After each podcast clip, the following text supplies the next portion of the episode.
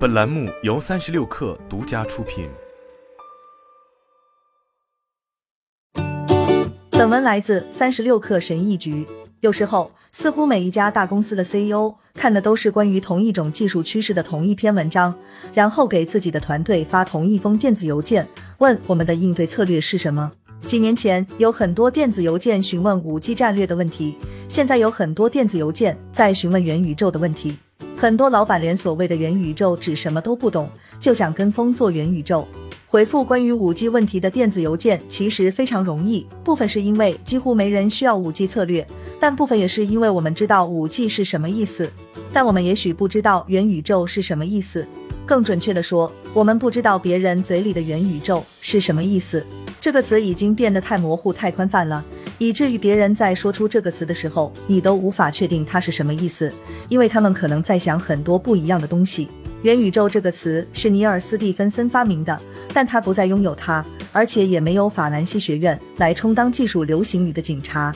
能给出官方定义。相反，元宇宙已经有了自己的生命，吸收了如此众多不同的概念，以至于我认为这个词现在几乎已经毫无意义，它没有传达任何的意义。你的问，好吧，你具体想问的是什么？如果你还是要问，我认为。当人们在说元宇宙时，他们可能指的是两大类东西。首先，简单来说，狭义的定义就是 VR 和 AR 的某种结合，这将成为继智能手机之后的下一个通用设备，成为数十亿人的主要或唯一的计算机。作为其中的一部分，我们自己的行为和我们所使用的服务都将围绕 AR 和 VR 发生变化，并朝着新规范转变，就像之前移动设备所经历的那样。这就是 Meta 的观点，也是马克扎克伯格要给他的公司更名的原因。就这个观点而言，说元宇宙更像是在说移动互联网，元宇宙也只是互联网，不过是换了一块新的屏幕。新设备可能意味着新平台，也可能意味着会有新的看门人，但它并没有从根本上改变整个互联网的性质。它仍然是在一个很大程度上属于去中心化的无许可的媒介下，有许多不同的公司创建自己的业务和体验的环境。应用商店仍然比电视台要开放的多。从这个意义上说，讨论元宇宙的部分问题在于的这个词，这导致很多人会说，这将是一个与互联网无关的完全独立的事物，并提出类似法国是否需要自己的元宇宙，或者元宇宙上面的犯罪会不会更多这样荒谬的问题。应该试着用移动或 APP 换掉元宇宙来审视这些问题，因为这样做对于了解这些问题是否有意义是很有帮助的。当然，真正的问题是 AR 和 VR 是不是真的会爆发，并达到那种规模？这个领域的人讨论的口气，往往让人觉得这似乎是不可避免、毋庸置疑的。但我认为，我们不应该如此确定。我认为这种看法的错误在于假设，因为技术可以变得更好，所以必然就会有数十亿人使用它。这就是移动设备走过的道路。而 VR 和 AR 看起来确实很像2000年代初期的移动设备。我们有带可显示四行文字的黑白屏幕或彩色屏幕，有窄带速度的设备。你必须有想象力的飞跃，才能意识到在摩尔定律和工程学的作用下，五年或十年后他们会变成什么样子。而且还要再进行一次想象力的飞跃，才能了解这意味着什么。很多科技圈和电信业的人都认为移动互联网的范围会很大，但几乎没人意识到人人都会用上它。也没人意识到它会成为消费技术新的中心范式，取代掉个人电脑。你需要同时看到这两个部分，才能意识到会发生什么，也就是技术会变得更好，以及会发生什么变化。同样的，今天的 VR 设备也有很大的潜力，但显然还没有准备好让十亿人使用。对于十年的摩尔定律可以做些什么来让它们变得更好，我们也有一个路线图。这就是 Meta 的论点，在五到十年之内。更好的显示器、更好的传感器、更多的工作应用、更多的工程努力以及更多的钱，这会把我们带到 iPhone 时刻。路线图本身是非常好的，但还有一个富有想象力的飞跃。一旦我们有了那些更好的设备，那将意味着什么？让设备变得更好，未必就能让它具有普遍性。最明显的是，摩尔定律应用到游戏机已经有四十年左右的时间了，它们已经变得更好了，但大多数人并不关心。客观上，PS 五确实令人惊叹，但游戏机的全球安装数仍持平，大概只有约一点七五亿台。现在应该清楚的是，添加更多的多边形，也就是让摩尔定律再发挥十年的作用，不会改变这一点。大多数人对这种体验根本不感兴趣，不管索尼和微软给他们扔了多少摩尔定律都没用。在这一点上，经常会冒出另一个确定性论点，也就是 VR 更具沉浸感，而技术的发展方向是更加沉浸化。因此，一旦 VR 变得足够好，可以提供那种完全沉浸式的体验，就会自动突破到像智能手机一样的采用率，到达几乎人手一台的地步。不过，沉浸式这个词很有趣，因为我认为还有另一种更吸引人的思考方式，那就是眼镜的方向已经朝着不那么沉浸式的方向发展。智能手机真的比 PC 或巨型电视更具沉浸式吗？我想你可能会争辩说，从命令型到规再到智能手机，这种转变与沉浸式关系不大，而与那种更加随意、流畅、便利、随时可拿起和放下的体验有关。换句话说，我们真的想钻进电脑里面吗？这一点我们没法知道，就像我们无法知道每个人会不会买智能手机而不会买游戏机一样。但我们可以思考这些案例可能意味着什么。人们可以将智能手机看作是朝着减少沉浸感、增加便利性的胜利是更广，而不是更深。这与 VR 的方向相反。与此同时，AR 又是相反。AR 的情况是你并没有与世界隔绝，是的，但你也将互联网从被控制并握在手中或放进兜里的东西，变成了被喷洒到你周围环境的东西。我们会想要那样的东西吗？也许想，也许不想。AR 会接管智能手表吗？还是最终会成为新的智能手表。还有个平行问题，可能更难预测，那就是当我们从桌面转移到移动设备时，我们牺牲了屏幕尺寸，换取便携、用户体验和传感器方面的优势，但我们还是处在二 D 状态，文本仍然是二维的。将计算从二 D 平面转移成三 D 对象是件完全不一样的事情。我认为改变这些二 D 平面的大小，并将它们放在我们兜里是件甚至还要大的事情。怎么做？你可以用一种设想轻松回应。假设有个人在一九八二年左右提出，在字符模式下的电子表格或者数据库就可以够用，换成彩色或者规模式没有什么好处，会怎么样？但我们也可以看看笔试计算。我想大家都明白，这基本上已经走进了死胡同，或者充其量只是一个利基市场。敲键盘一般要好过手写，绘画的演示很酷，但大多数人都不以绘画为生。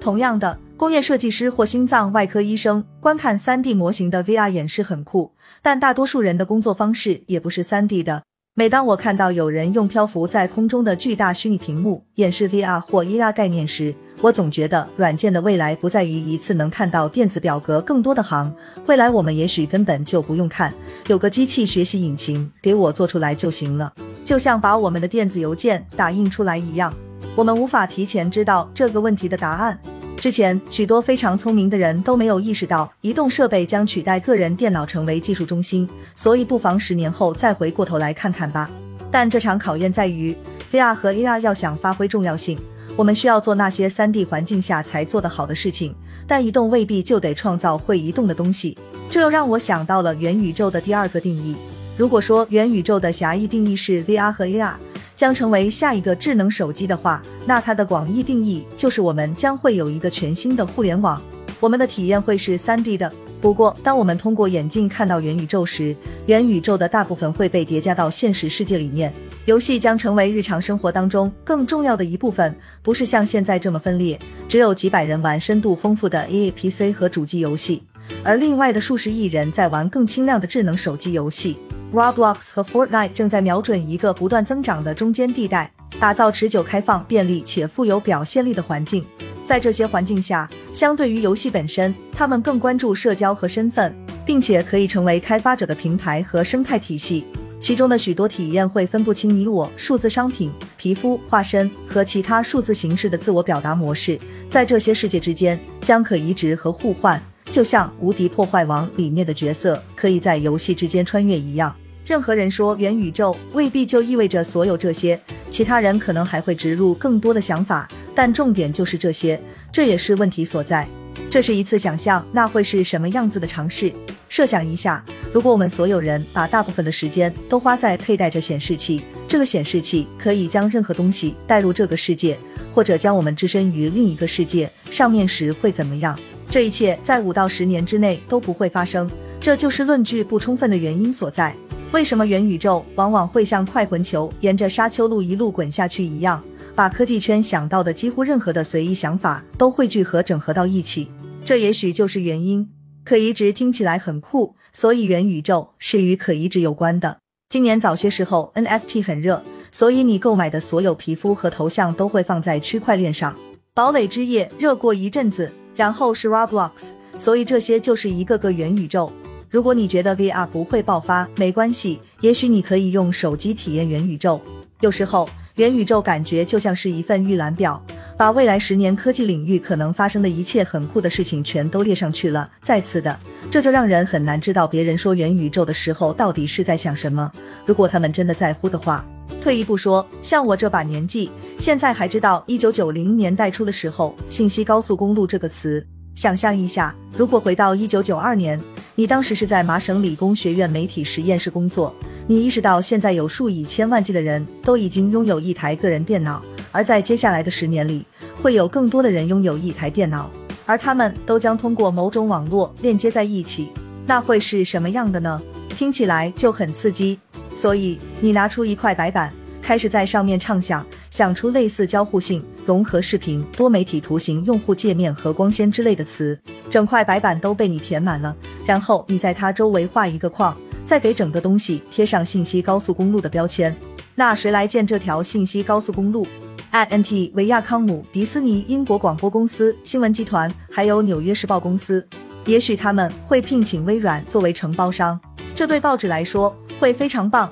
他们可以将每天的报纸发送到你的电视上，从而节省下大量的印刷费用。关键是，所有这些预测多多少少都变成了现实，但不像当初想象的样子，也不是出自于那些公司。最根本的变化是，互联网是去中心化和无许可的。今天我们都在谈互联网看门人，并对此表示担心，但他们的力量与电信公司或有线网络的绝对控制完全不一样。互联网意味着运输不需要达成交易，任何人都可以在互联网上推出服务，却不需要到纽约或洛杉矶去开会才能通过。你买不到它，也没有人对此负责。一九九零年代早期，乔布斯给电信大亨克雷格麦考介绍互联网时，后者是这么回复乔布斯的：“我们把它给买下来吧。”互联网是有机生长的方式，没有人或公司可以决定它的工作机制或样子，它是由每个人创建出来的。因此，对于一个全新的事物，当人们开始就其未来十年会如何呈现做出高度具体的预测，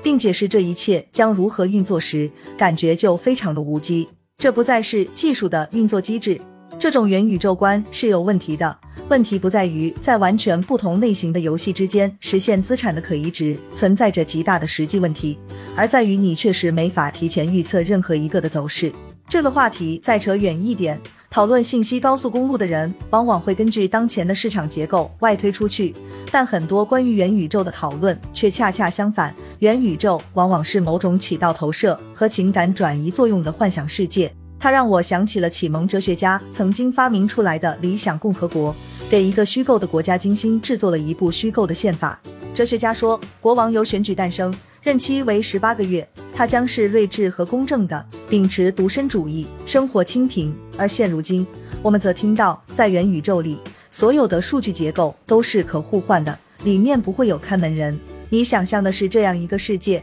在这个世界里，你原先对科技行业当前结构和运作机制感到恼火的一切都消失了。回到二零零二年时的移动互联网，我们很多人都知道这个东西会很大，但几乎没人认为它会取代 PC。只有疯子才会说电信公司诺基亚和微软根本就发挥不了作用。而库比蒂诺的一家曾经的个人电脑公司和一个奇怪的小型搜索引擎会是这个新平台的开发者，所以在空中建造楼阁要小心啊！现在我们依然会收到 CEO 发来的电子邮件，要求我们制定元宇宙战略。我们该说什么？回想一下，我们在二零零二年或二零零五年制定的移动战略是什么？当时我们关闭了 Web 网站了吗？这么做的人很少，几乎没人这样做。我们还在第二人生的岛上浪费了一大笔钱，因为上面唯一的访客都是为我们以及我们的竞争对手或麦肯锡工作的人。我们通过许可我们的和弦铃声 IP 赚了很多钱，